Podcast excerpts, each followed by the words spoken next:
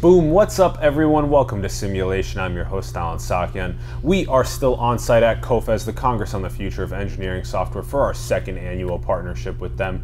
We are now speaking to Hans Hartman. Hello. Hi, how are you? Thanks for coming on to the show. All right, really pleasure. appreciate it. I'm very excited to be talking about all things photography, video, collaboration, innovation in this space, and the future of it it was really cool when I learned about Hans. Hans has spent the last seven and a half years as the president of Suite 48 Analytics, doing user and market research practice for photo and video industry. Also, six and a half years as the chair of Visual 1st, which is conference promoting innovation and partnership in photo and video ecosystem. And I also was first when I approached Hans was just like, why hasn't there been a conference in the photo and video space yet? There's so much innovation and collaboration to come that can come from that. So. Right. I'm very glad that you've been producing this. We're going to explain that links in the bio, and we're going to end up getting to that in a little bit. First, Hans, we need to talk about your journey. How did you even get interested in photography and video in the first place? Right. Um, so throughout my career, I've either been involved in electronic publishing or photography. And I guess the very first job was for a Photoshop plugin startup developer way, way back. So we added sort of painterly creative effects to Photoshop images.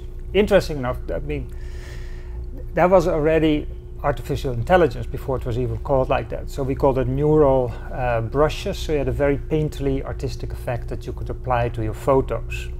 What year was this? this was early 90s. Okay. So that far, cool. far ago. Um, and then I worked for a company called Live Picture, which was an early Photoshop competitor. The CEO at the time was John Sculley after he left Apple. Mm. Um, and we did quite a bit of innovations on uh, competing with a Photoshop, primarily how to work with very, very large images.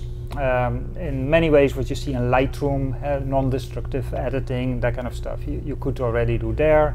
We introduced the uh, concept of layers. Oh yeah, that, oh my gosh, layers was such a good, important advancement in the field. Yeah. Yeah, I mean, yeah. can you imagine without you know a world without layers in, in yeah. editing uh, program? So. Anyway, so I've worked off and on for software companies, um, went back into electronic publishing, and then, say, seven years ago, I started this research um, uh, company. Mm. And that was just when smartphone photography became real. So, yeah. around the time you had the iPhone 4, um, which was just about the right quality of camera that people felt hey, you know what, if I take a photo with my iPhone, it's actually worth sharing. Mm in particular, initially, you know, the photos were so-so, but then they used, um, uh, you know, a filter app like Hipstamatic was a very first one, and then very soon after that, Instagram. So you did like a pastel kind of uh. uh, tint to your images, and they looked like artwork, and they were worth sharing. Uh, and of course, as yeah, yeah. the iPhone and then later the Android phones became uh, better in their photo capture capabilities. The filters were less essential in order to make it worth uh, sharing. But so around that time there was a lot of disruption, and that has, you know, in the, in the sort of the mobile photography. Um, and that has been going on and is in different versions still going on. It, it's really disrupting how people take photos, how they share photos, how they enhance the photos, how they create products, you know, photo products, and order that from your phone. So there's a lot of disruption yeah, going yeah. on, in a, and it has been going on in a very short time frame. Yes, I want to ask you a, a, a bunch of different things. One of the things I want to ask you is that it was so interesting learning about photography being 200 years old uh-huh. about uh-huh. and when first looking at these photographs that were taken yeah. just the, the, just the crazy amount of work that had yeah. to go into even just one photograph yeah. being captured and now the digital photos that we take everywhere all the time yeah. and that they're stored. And like you said, now they have to be enhanced less because as the exponential technology has gotten better and cheaper, the the lenses have gotten better, yeah. the processing has gotten better, and so now the camera, the photos are more easily able to be uploaded. And like you were explaining with the software, all of the different techniques and strategies. Tell us about this kind of like this big history perspective on how you've seen, you know, the last 30 years. You were kind of indicating it, but really, yeah, give us that long perspective. Yeah. okay. Um, yeah, depending how old the audience is and, and how long uh, they've been following this. But you know, if you are relatively new, if you've born and been born and raised in the digital era, it's almost hard to imagine how film photography worked. And and the, the most important thing there is you know, after you, you took a photo with a film camera, you couldn't view your photo. So you, you had to buy, well, yeah, first of all, you should have bought film to begin with, otherwise it wasn't a photo, but you, you, you needed a film developed, then you need to be printed, and only then did you see how that photo turned out.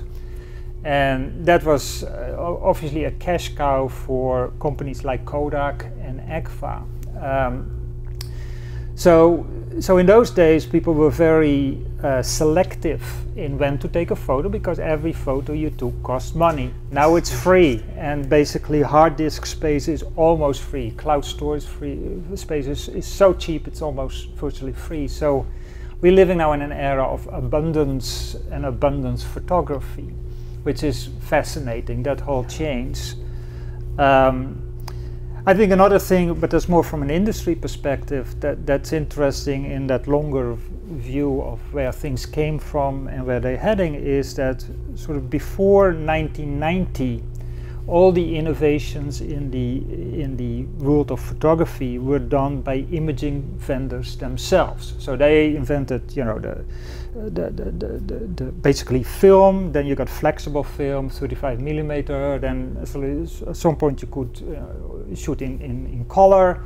There were uh, very popular uh, cameras like the Hipstamatic or the Instamatic from Kodak. Mm. But all these inventions and all these changes that they accomplished came from within the imaging industry. And around 1990, and that's sort of when I started doodling in this space, um, the imaging industry adapted and was changed rather quickly and, and, and a lot of disruption going on, but the innovations came from outside the imaging industry.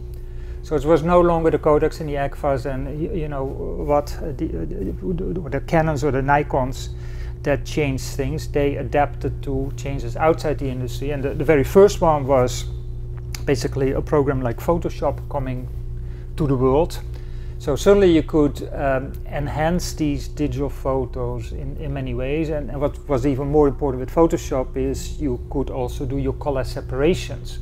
So if you wanted to go to a real print job, and not, not, not a digital print, but the, the CMYK print, you could separate your colors in a, a, program like Photoshop. So there was a beginning of the desktop revolution, mm-hmm. but that had a tremendous impact on the imaging industry.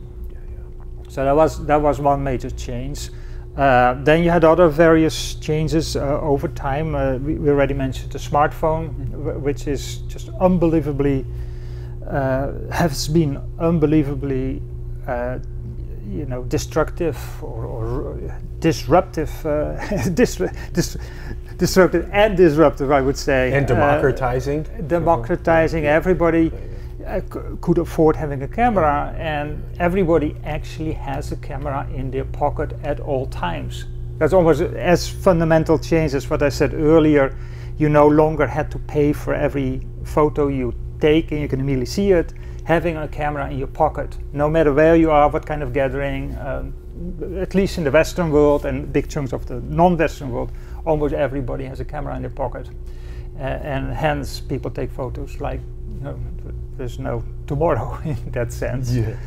Um, so that was a change. Uh, the, the, have the smartphone the, the, and, and, the, the phone industry basically made changes. Then you've thing, seen things like AI uh, that also uh, came outside of the imaging industry, mostly in the academic world. And now suddenly, you know, even though you might take thousands and thousands of photos, you have AI to auto-classify or auto-tag images, so you find the right images through a click of a button, so to say.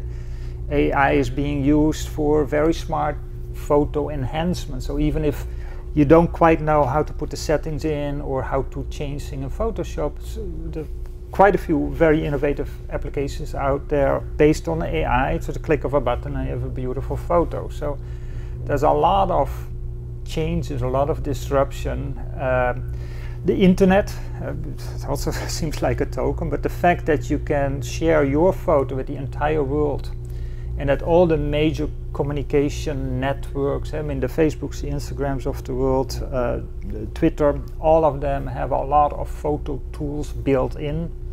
Um, mm-hmm. And again, that was also a change that was not in the imaging industry, but has had a big impact on the imaging industry.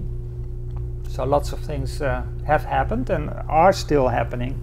Yes. Uh, in particular, I mean, here at the, spe- the, the, the conference uh, or the, the, speech I will be holding later, there are three areas I want to zoom in on. Is this AI in, in many different, you know, use cases.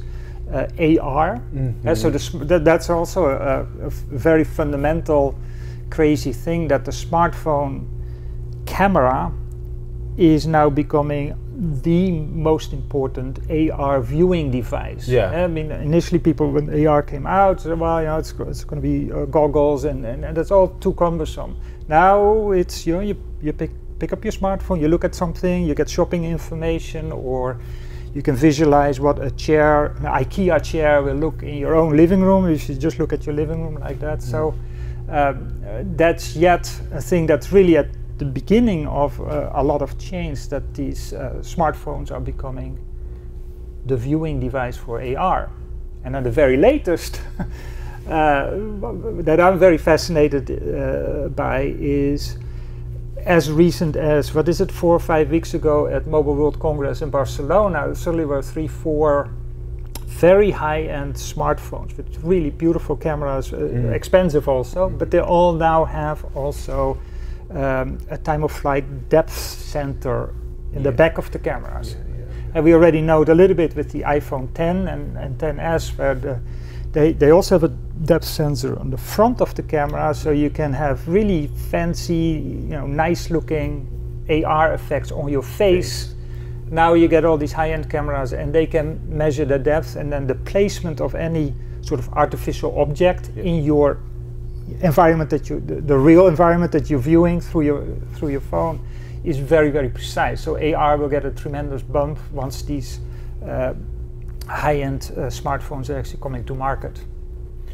Yeah, the the history you just walked us through so c- cool. That the, the, just having to going from not being able to see the photo after right. you first stake it and having to go get it developed um, all the way to yeah Kodak collapsing yeah. because it's not unable to innovate and there's so many reasons now that there are these R&D departments at the company so they can stay uh, innovative rather than fall and then all the way to the democratization of the photos and now the application of artificial intelligence, augmented reality, um, depth sensing, is so fascinating. One of the things that it's is starting to maybe make more sense to me now is that when when biology developed vision uh-huh. capabilities, yeah. it it is it was a massive evolutionary step. Right. And then when we then developed a second vision capability that was so democratized, our ability to just take photos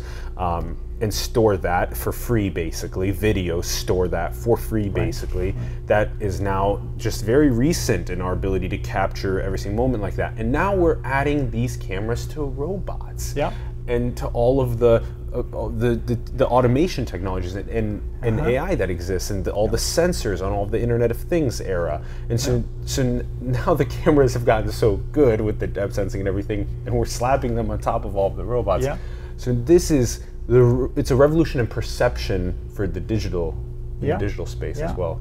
And that last element of, of um, yeah, we, we call it internally, we call it heuristic imaging. So the fact that you, if a camera or a system understands what's in that image, you can build certain rules to, to immediately act upon instead of it going to a human and says, okay, Gram, somebody who looks like grandma is crossing the street in my car. I better slow down. Uh, that kind of heuristic algorithms can be made uh, as self-driving cars, but, but, but there's a lot of uh, AI-based visual you know, implementations in uh, robotic engineering, uh, etc. You, you have all these sensors, and you have uh, computing. I mean, that's the other element to it. It's not just that the cameras are getting better, but you have the, the cameras are in a device that is so power, computing-wise, Yes. so powerful.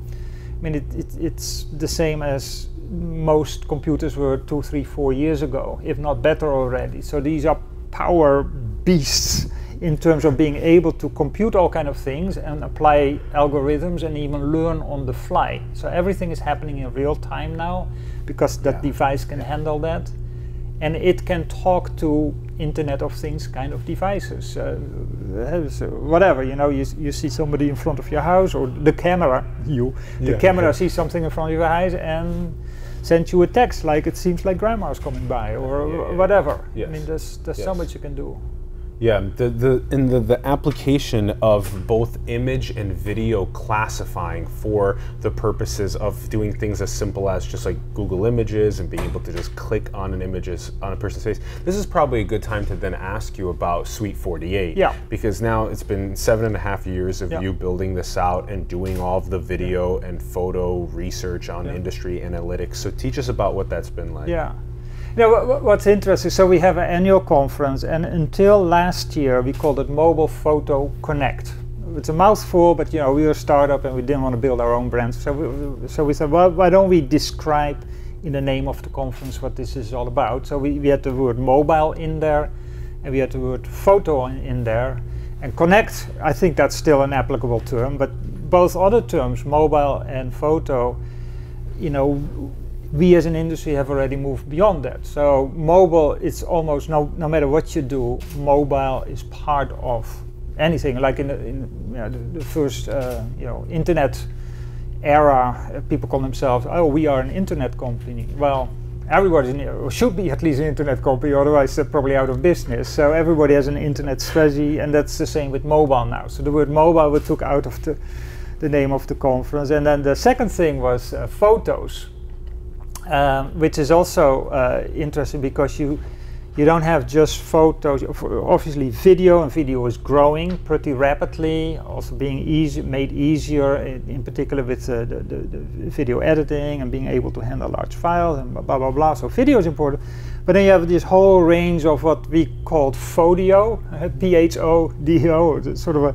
in between photos and videos. I mean, you have the whatever the Oh, the Instagram GIFs, boomerang, yeah, yeah, animated yeah, GIFs. yeah. Uh, I mean, you name it. There there are a lot of formats that are in between, because that seems to be something that really attracts uh, at least certain segments and certain demographics. That's needs to be super short. Needs to be a little bit cooler than just a photo. So you Yeah. have the old photos.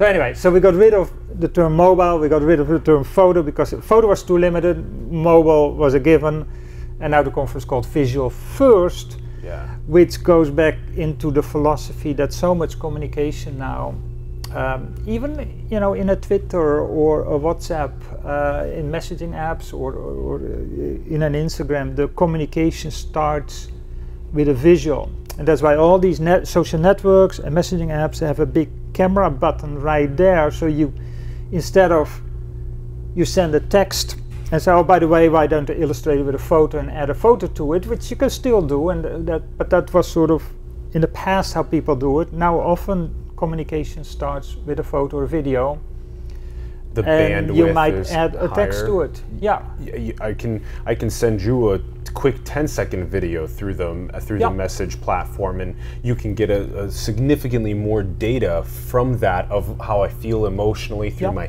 face facial expressions yeah. You have sound, so you, you can have a voice or whatever you know music that you know illustrates your point better.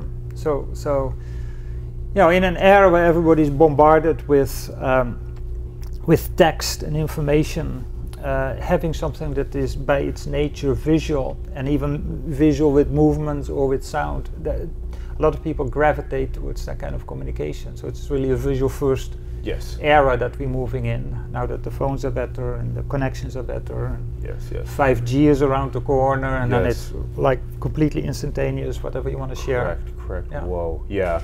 Yes, I, I like the you know the transition to the visual first is is that's good because you're you're right that even the show, for example, is is through video format as well as through audio format for those that are just Yeah. listening. And not only that way are we going across more platforms and impacting potentially inspiring more people, but at the same time, those that want the sound along with the visual, the emotional cues, um, all that kind of stuff can get it through that way. So you have the visual first. Then you know, then what does it look like? Do, do Hans and Allen turn into into into three dimensional holograms within the augmented reality sphere? Is that like a you know a next visual second? Is that the next? Could know? be, could Yeah. be. I, I think you know we, we talk about uh, a bunch of really disruptive, very drastic changes already. Uh, I think this whole notion that very soon, uh, no matter what you look at around you, you could have. It's almost like you have a website that flows along with what you're seeing, so you have extra information. I, I might look at you, and, and I know that often eh, with, with, uh, technology innovations, the first generation isn't quite right, and then people say, no, it's never going to work, like Google Glasses. I'm, I'm thinking Correct, something correct. cooler, easier, less disruptive in, in the sense of you know distracting to, to Yes, people. But if I can look at you, I've never met you before, and somewhere in the corner of my eye I can see you. You know, there's a face identification. Look it up on LinkedIn. Oh yeah, I, I met or. I, you know, I met you at some conference. I forgot when and where, and immediately I'm just looking at you.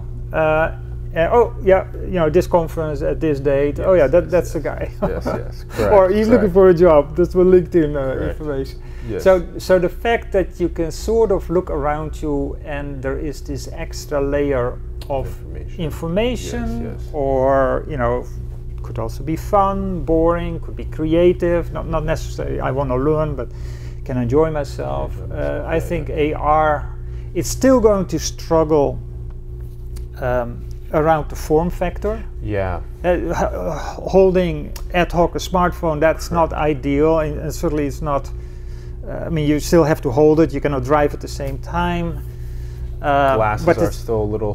yeah the, the, the goggles in particular are, are, are still th- yeah that's really a big step because you're really sort of removing yourself Contact lenses are Exactly. potential. You know, there, there could be one. Um, th- there's a company called Wayray that does very interesting thing by being able to project it on cars window screens, uh, and and then the driver will see some some information of what is in front of the Correct, car, yeah, also yeah. warnings if a car is too close, to them. yeah.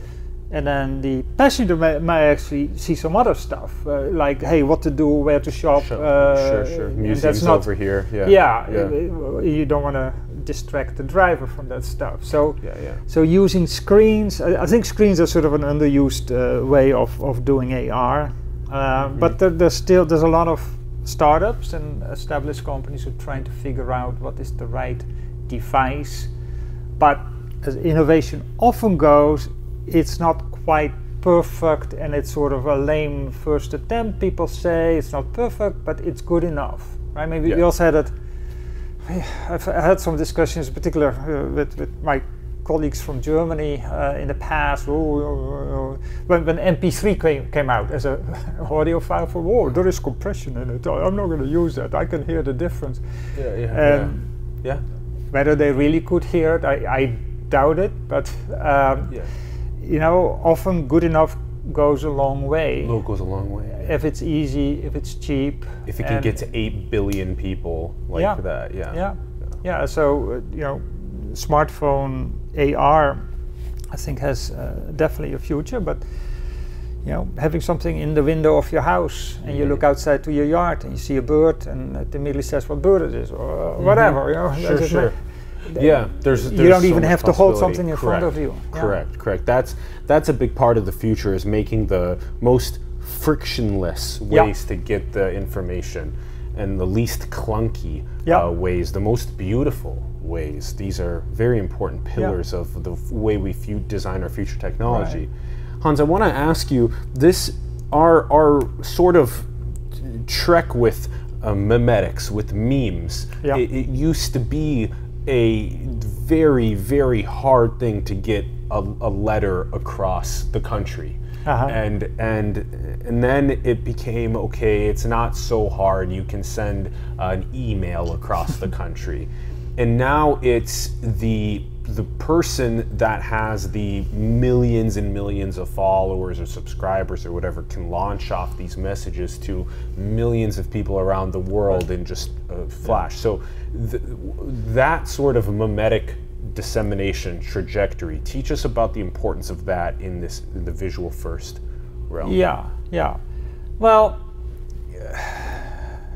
ultimately, you know, it, it's about the content. So, so what is that person trying to convey?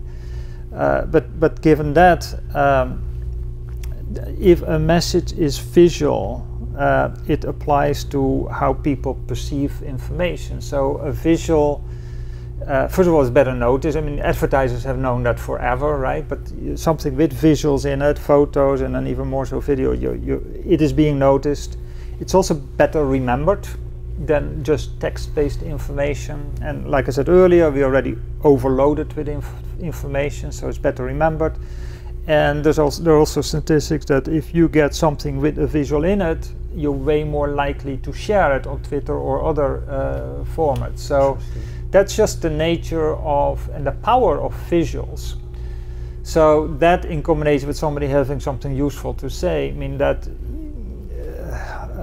yeah, that becomes a very powerful and, and to some extent a, a, viral, could become a viral thing that lots of people pick up on that. But ideally, to you know, uh, to, to be successful as a communicator to a large audience, you need to have elements of, of all of those. But being visual is, is almost obligatory, uh, unless you have yeah. like a really cute text only I guess if you're the president of the United States, your tweets are being noticed if it's sure, text sure, only, but everybody else it yeah, better yeah. be visual and attractive. Yeah. yeah. It, it's interesting how much more data can be can be uh, passed along to others with a with a video component to it.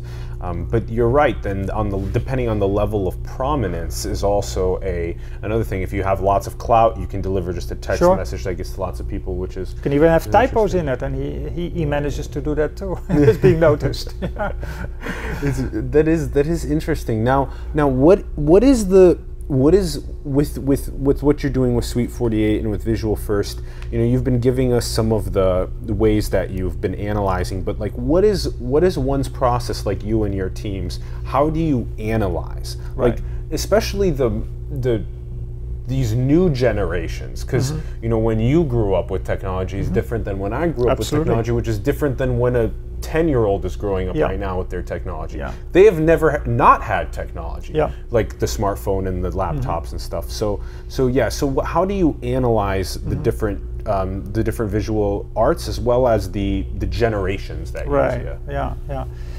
It sort of depends what kind of research we, we are doing. Uh, I mean, some some research is really focused on uh, particular solution areas or particular markets. And then, uh, like right now, we're doing a big study around the um, the gig photography enablers. Uh, what, what, what, what, I mean with a gig photographer is somebody who sort of makes a buck on the side because they like photo, uh, taking photos or editing photos. You don't need to be a photographer, but mm-hmm. um, the, the lot of enabling services now that if you say like you're an Uber driver or listed as an Uber driver, hey, you know what, I have a couple of hours uh, Thursday afternoon, I'd like to make some extra money.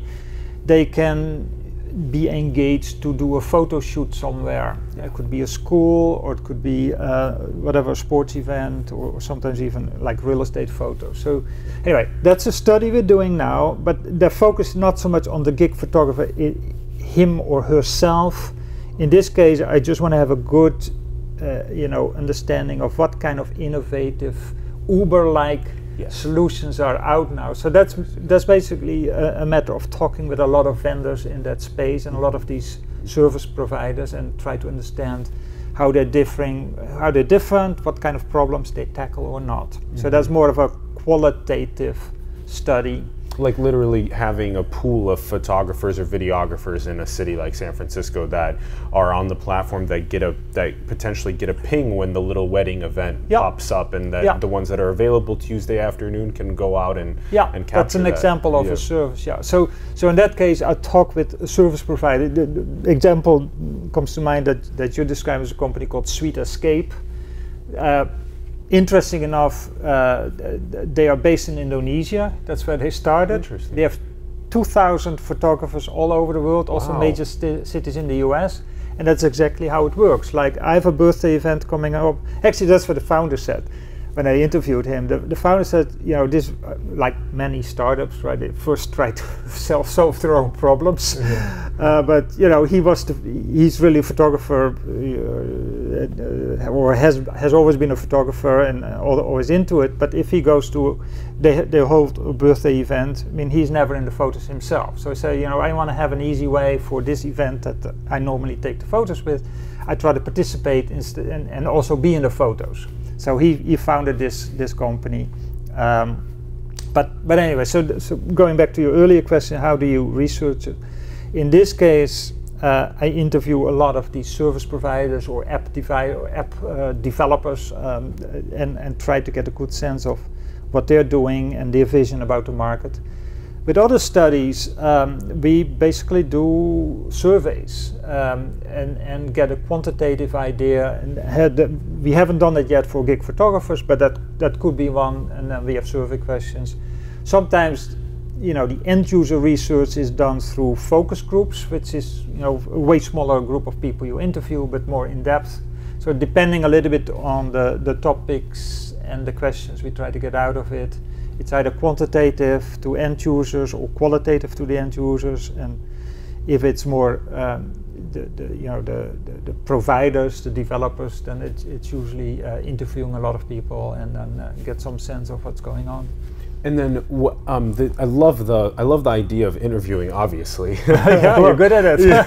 thank you, thank you. And I'm sure then you have as well become very good because when you're trying to go and and talk to the different uh, like the cutting edge of the fields of like you said this gig economy around photo and video and doing the interviews, then you're understanding what different niches are being filled across the world in these in these fields. And then this follow-up question is when you when you're looking at all of all of the data that you're that you've taken in around okay they're filling this niche this one's going really broad this one's going into a niche right? So there's Right. sort of these different um, these different ways of, of approaching it. How do what do you do with that analysis? Do you then teach that to industry to research and development firms? Yeah. Yeah.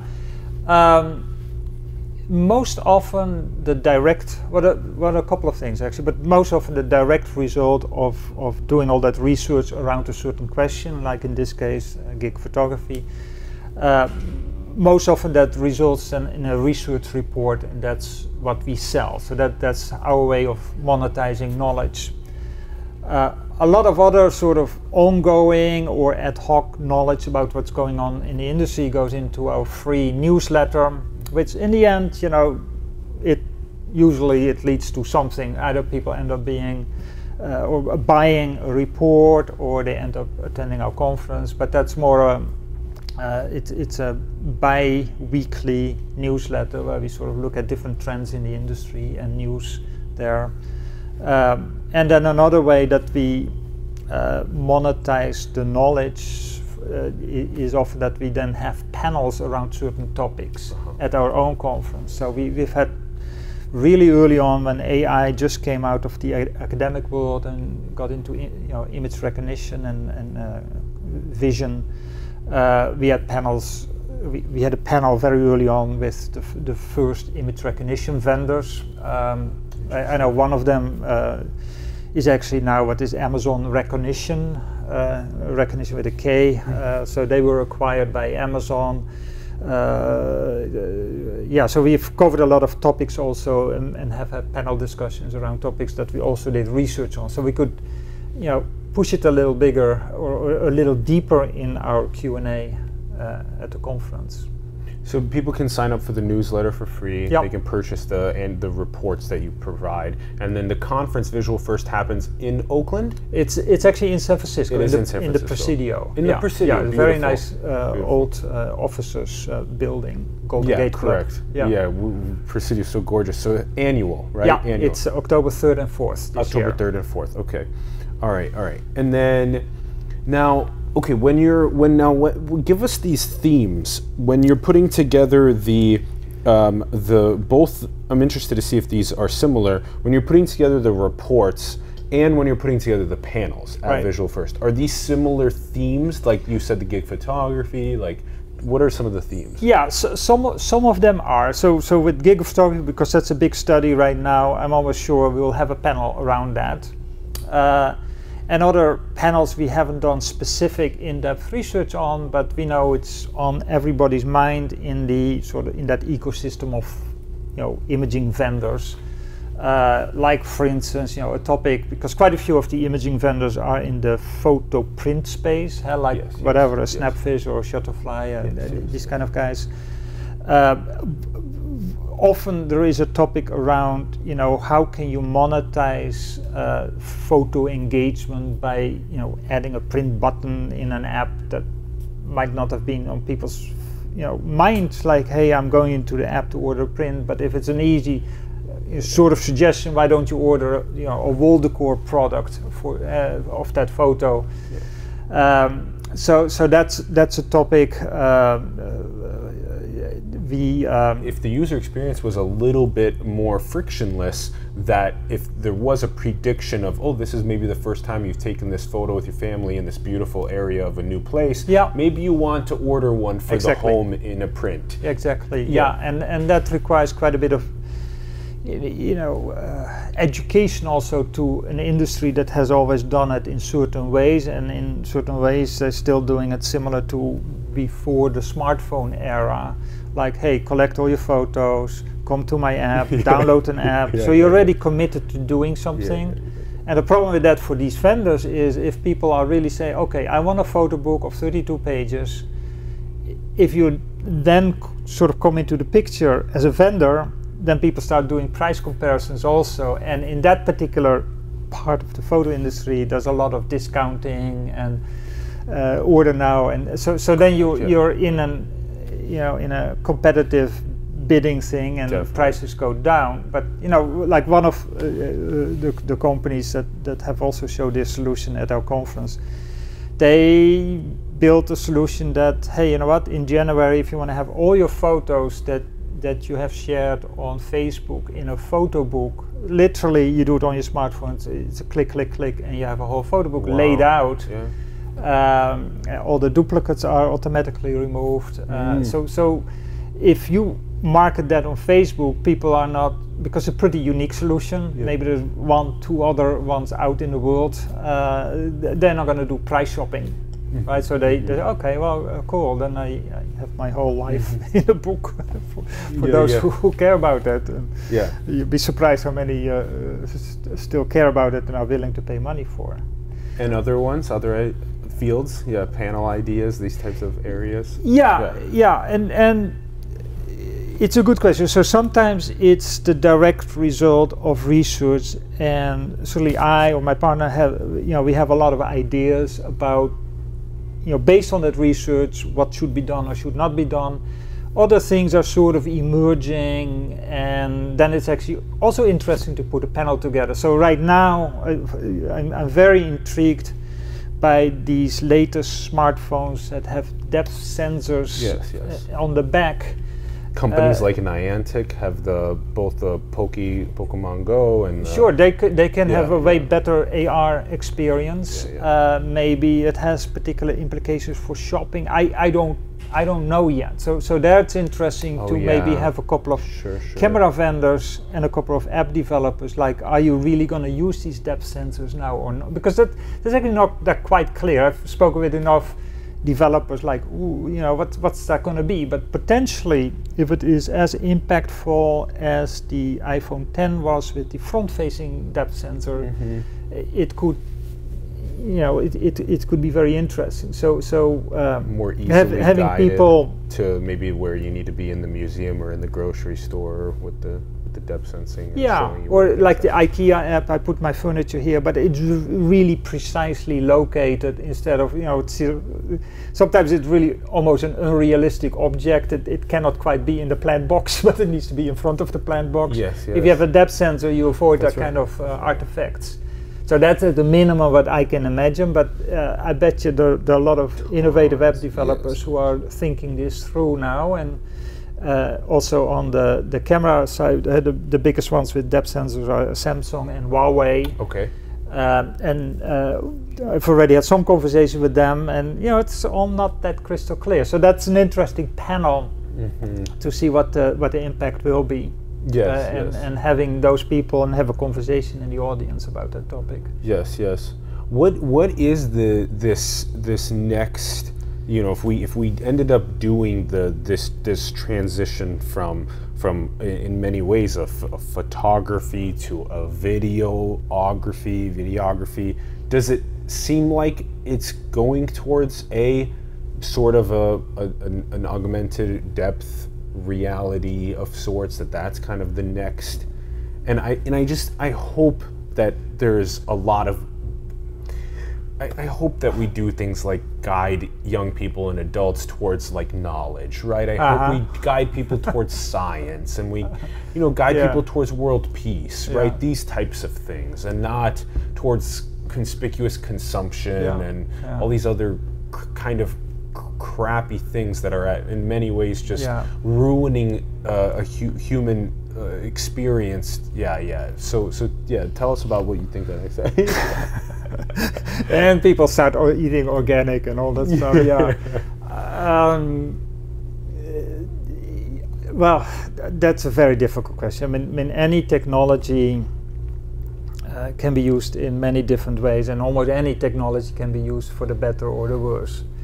Um, as you know, with AI, you know, initially AI in general, outs- not necessarily in the imaging world, but uh, you know, AI can solve really world problems in, in a big way and make whatever. I mean, you talk about the, the, the environment. It can can use resources way way smarter. And all, all of that is all good, but there are also discussions with, uh, particularly the big five tech companies, where employees are actually writing to their CEO.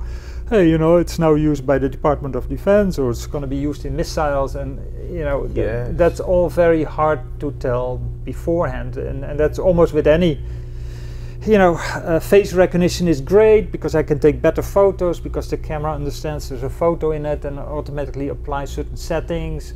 Face recognition can also be used in cameras that the government or a government, in particular China, I hear a lot about. uh, Correct.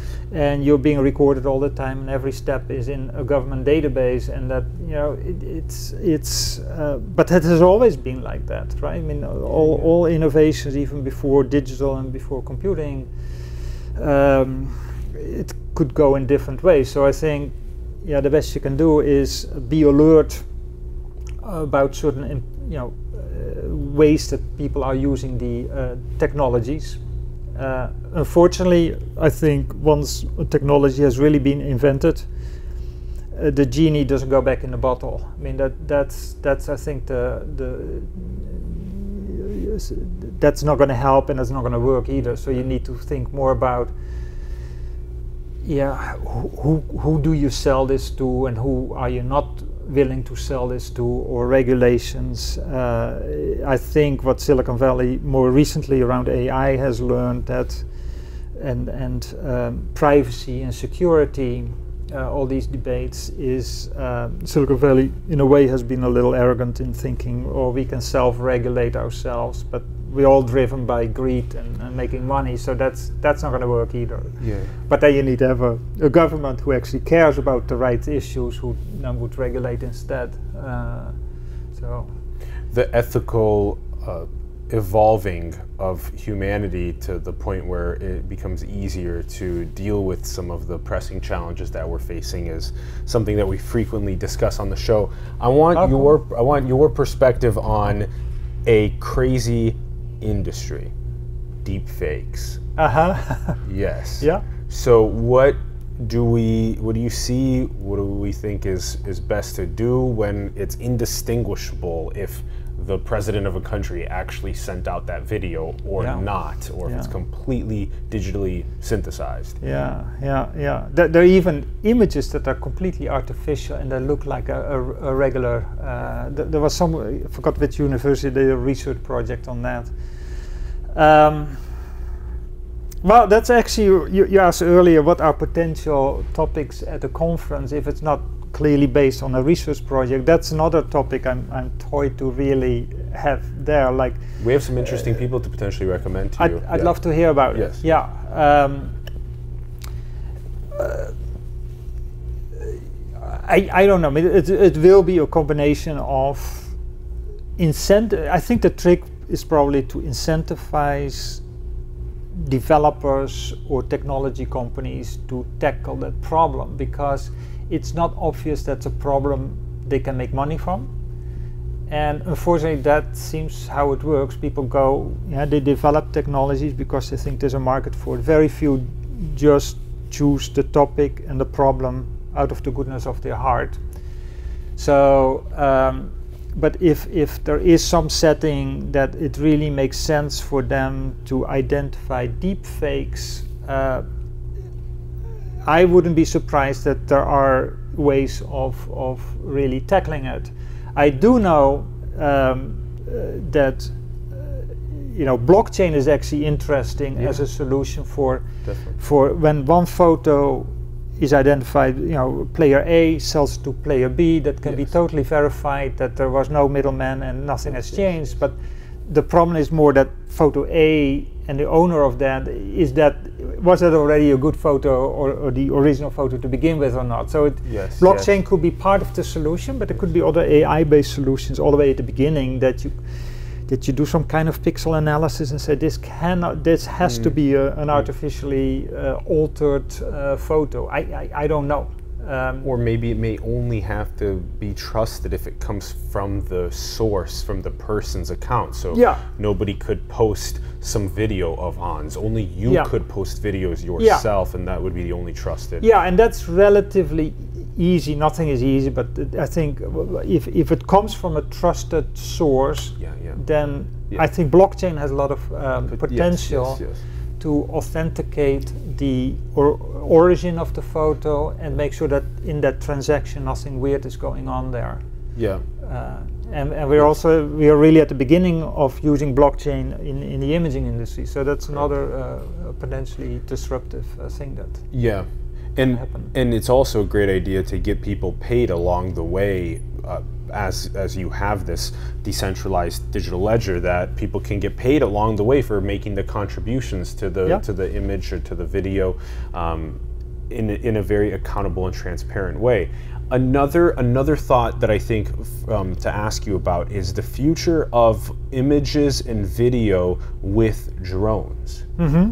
Yes, this is mm-hmm. another probably interesting field. We've seen some crazy good drone videography of, Yeah. of capturing, you know, rhinos, you know, stampeding through the through the savannas. This is you the best rhino we Yeah, yeah, I've ever yeah, yeah. I have to get on all fours to Yeah, give you the ahead, real go one. ahead, Go go ahead, go ahead.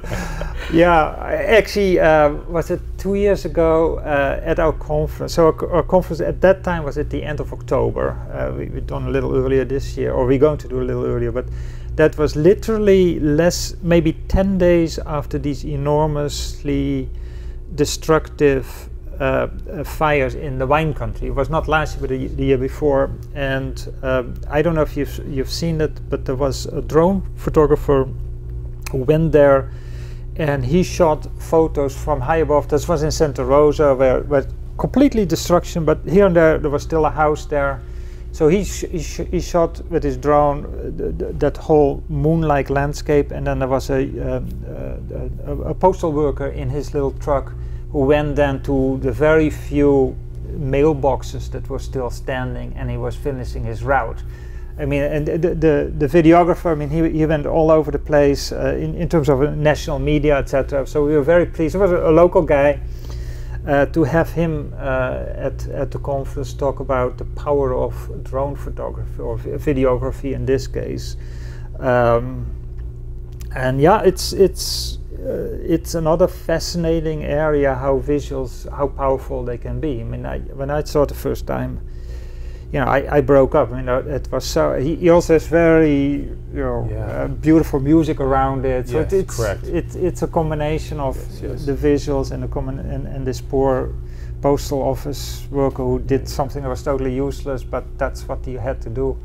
Uh, anyway, that, those, uh, Yeah. that was a pleasure hearing them from the videography. What motivated him going there, he could have he could have licensed that uh, that video uh, to a Getty or one of the, the stock photo for, for a lot of money, but he just wanted it out there because he thought it was such a personal story to share, and uh, Yeah. yeah, it was good.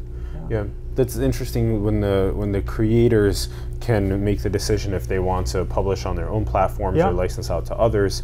Then the the whole Creative Commons thing's very interesting. Our videos are Creative Commons, so people can Uh-huh. take the videos and do talks over them or repurpose them on their channels. The whole purpose is for the content to get out as as far as possible Uh-huh. for educational purposes, to not be paywalled. So then. Um, another another thought around this same field a little bit is the importance of of the the kind of like the global spiritual awakening that we feel when we see photos of Earth from space, from the Yeah. ISS, from satellites. We can map certain parts of the Earth and see things like deforestation patterns or or all different types of, of, of, of Pacific garbage patches or whatever it may Yeah. be that we're viewing or resource extractions. There's so many um, ways of doing this. Have you what have you seen in the in the satellite photography or videography? To be honest, I mean it, it's not an area I'm, I'm following. Gotcha. Uh, I I was going to say it's too far from my home, but Yeah, it literally is. home, yeah, it's too high in the sky. yeah. uh, and and partially because you know the, the way we you know the, the market is already pretty big as it is and we are ultimately more focused on consumer photo and video use yes, so even drone use actually the biggest drone use is, is commercial and agro agriculture and, and Still and, uh, commercial, yeah yeah, yeah, yeah. and, and that, you know I sort of know about it but Yeah, yeah. I'm, I'm not following that closely because You're- only follow so much you're, you're on the, the, the object that four billion people have in their pockets. that's enough yeah, Yeah, that's enough. Yeah, yeah. So, so this is interesting. As you know, eight billion people get the devices, then it's a whole you know new conversation on the global consciousness, and then where it goes with maybe a couple billion people getting that augmented reality, whatever it ends up you know going to next.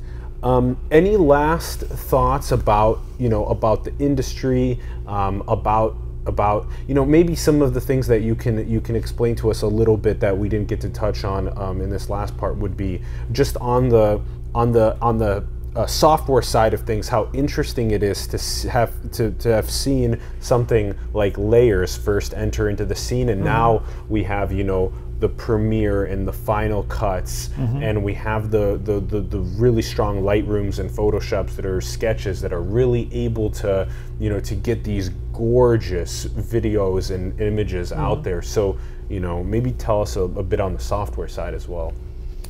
Yeah. Um, well, the, the, I can think of many things that, that might be of interest, but um, you know, at the beginning of the, this interview, you talked we talked about the second job that I had uh, in, in the US was then with live picture, and and uh, I talked about layers, but I think what they did first, and I really sort of a theme that is through my thinking about visuals in general uh, is the fact that um, it you could cha- make changes to the to the photo and they were stored as as algorithms. So they were not applied yet to the pixels so you could work with very very large files and then in the end you could say okay now render it at this resolution or that resolution. Um, so the idea of doing things with photos or videos uh, th- th- that can still be applied to many different kind of outputs formats or forms. So keep everything in keep all your options open while you're working on things. I, I like that a lot uh, it could end up being you know only used at a, small resolution on a, on a smartphone or a big screen. Um, uh, uh, talk about you know what's next there. Also, you, the 8K video is around the corner. Yeah. Yeah, so you better start shooting at a resolution that once that really takes off, it can be also displayed on that 8K video. It is like gigantic uh, in terms of uh, you know the, the, the, the sizes of the files that are uh, implied. Yeah. Um, so that's, I, I guess that's one concept of um, what I've always found pretty important. I think the, the other thing about this whole industry is um, it's so interesting to see.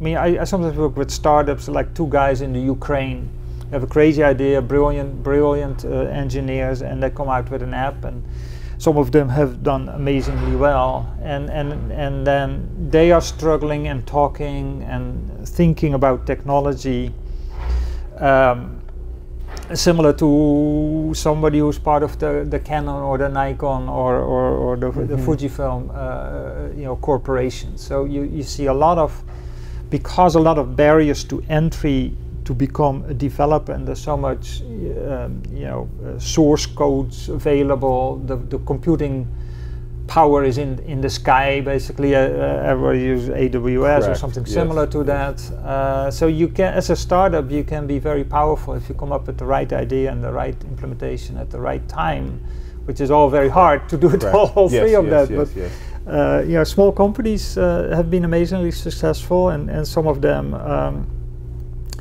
have done also well. I mean, the, probably our biggest success story. I mean, I mentioned earlier that a company called Orbeus that was then acquired by Amazon, but Mm. we also had a company. I, I liked them a lot, and they were actually from the Ukraine. They were a little bigger, maybe 20 or 30 people at that time, but they were the ones, the first ones that if you have you take a selfie, you know, you can have crazy real-time effects in the video, like steam is coming out of your ears or something like that. Yes. So they showed it to us. Um, a co- in our conference in October, they were still in beta, and then in June, Snapchat had bought them for 150 million dollars, Oh and that's really what, what Snapchat lenses uh, Yeah, was. yeah. And and Snapchat uh, did really really well for the longest time. The only way that Snapchat was monetizing itself uh, earlier on uh, was was through these sponsored lenses, as they call them. Mhm. Now they have advertising, in, you know, other areas of their app. Yeah. Uh, so they, they actually made that money back, Yeah. seemingly uh, quite Quite quite yeah, quite yeah. fast. Yes. Um, anyway, I, I like working with, with, with startups and developers who have crazy ideas, and, and this was a thing that just came out at the right time. Yeah. Yeah. And then Facebook had to scramble, and they bought another company for also a lot of money that did something similar, to that, uh, because everybody felt th- these were in essence AR effects, Correct, AR real-time effects. AR effects. Real time AR effects. Yeah. Yes. Yes. Uh, and and uh, so I, I like uh, I like that. Yeah, can't. It's crazy how you can't let your competitors get the the next edge thing that all the people want to use without you getting and developing it yourself to stay up to pace. What what maybe we we need to ask you this as well at the end. Just this idea of a you know on a geopolitical scale. Do you see any visual you know the big visual differences across countries. You gave that example of the Indo- of the company in Indonesia, um, but it's always seemed like Japan is always at you know the cutting edge of, of, of technology and stuff. It used to be. Yeah, te- teach us, teach us about this. Yeah, no, I, I think Japan has been associated with the traditional digital cameras, uh, you know, Canon and, and Nikon. Uh, Fujifilm is, is also headquartered in, uh, and these companies uh, in the DSLR mirrorless high-end camera space have, you know, they they've struggled to keep being relevant. Uh, so I definitely don't think Japan is is the powerhouse anymore as it used to be. Um, uh, China actually, uh, if you talk about it, it sort of depends a little bit what area of imaging you're looking at. But if you talk about cameras, there's a lot of things happening in China with more the the cheaper cameras, um, surveillance, uh, 360. A lot of 360 vendors, including Insta360, which is sort of the largest now of uh, uh, with, with their cameras. Um, Wow. in areas of image recognition, I would say it's Israel and Russia, uh, Ukraine. A lot of uh, you know uh, companies came from there um, or, or, are based there. Um, uh, so it, it varies a little bit per application area, but I, I certainly uh, I think in general, going back to the Japan question, I mean, I, I think uh, the, high-end traditional digital cameras uh, are still doing quite well there because there's a culture that quality matters more than price, uh, and and even if, if quality means that there's a fair amount of learning and manual uh, action uh, required. I mean, people still do that, and that's a little harder here. Um, uh, yeah, it it it, it depends. I mean, on the other hand, the Fujifilm, uh, they came out with something that has been a tremendous success. First in Japan, particularly among teenagers, what what they call their Instax cameras. So they are like the old Polaroid cameras in many yeah. ways, but it could also be digital. And, and basically, you take a photo and immediately you, you print in real time. You, and, right. and lo and behold, uh, the people who do that are kids and teenagers. Yeah. because they want to ha hand a, physical print to somebody else and and like all, yeah all teenagers. If, if you have kids or, or, or, or grandchildren or whatever uh, people hang photos on the walls um, yes yes. but that that was actually uh, if I would have, that's why I need to be, you know, we need to, particularly I need to be very careful putting cliches on, well, these countries develop more these things. Sure, sure. I would not have thought that a Japanese camera company would come up with something that is cool and retro and is a runaway success with teenagers. I would have never right. thought so. Yeah, yeah. And they are runaway success because the Instax printers uh, from, from Fuji, that they by themselves sell about the same number of units as all um, uh, mirrorless or interchangeable cameras, meaning the, the wow. mirrorless and DSLRs, yeah. and they sell more than all from all vendors all uh, point and shoot cameras combined. Wow. So that was a tremendous success. Um, Who would have thought that that retro would would come back yeah. like that? Yeah, and I think internally they they didn't that's so interesting. They, they, didn't think it would be that big of a success either. And you pointed out, you know, so you need to be Israel careful with labeling, you know. Uh, Correct. And uh, you, still pointed out Israel's at its own edge. Russia is in some ways yep. in Ukraine. That there's different pockets of, of, of visual um, technology edges that, yeah. are, that are that are across the world. Okay, great. This has been super fun and super enlightening. Likewise, also on my end. Yeah, I'm really happy to hear that. Yeah, thank you for coming on to the show. All right, all really, right. really appreciate Good. you a lot. Thank you so much. We greatly appreciate you all for tuning in. Thank you so much. We would love, love, love to hear your thoughts in the comments below. Everyone, let us know your thoughts in the comments below. Also, let us know about what your thoughts are in terms of just sharing the message around the community, around the world, get more people talking about what it's like on the camera, photography, video, ages, all the things that we discussed. Check out the links below to Hans's work. Also check out the links below to COFES and support the artists and entrepreneurs that you believe in. Everyone support simulation below as well. And go and build the future, everyone. Manifest your dreams into the world. Thanks for tuning in, and we will see you soon. Peace.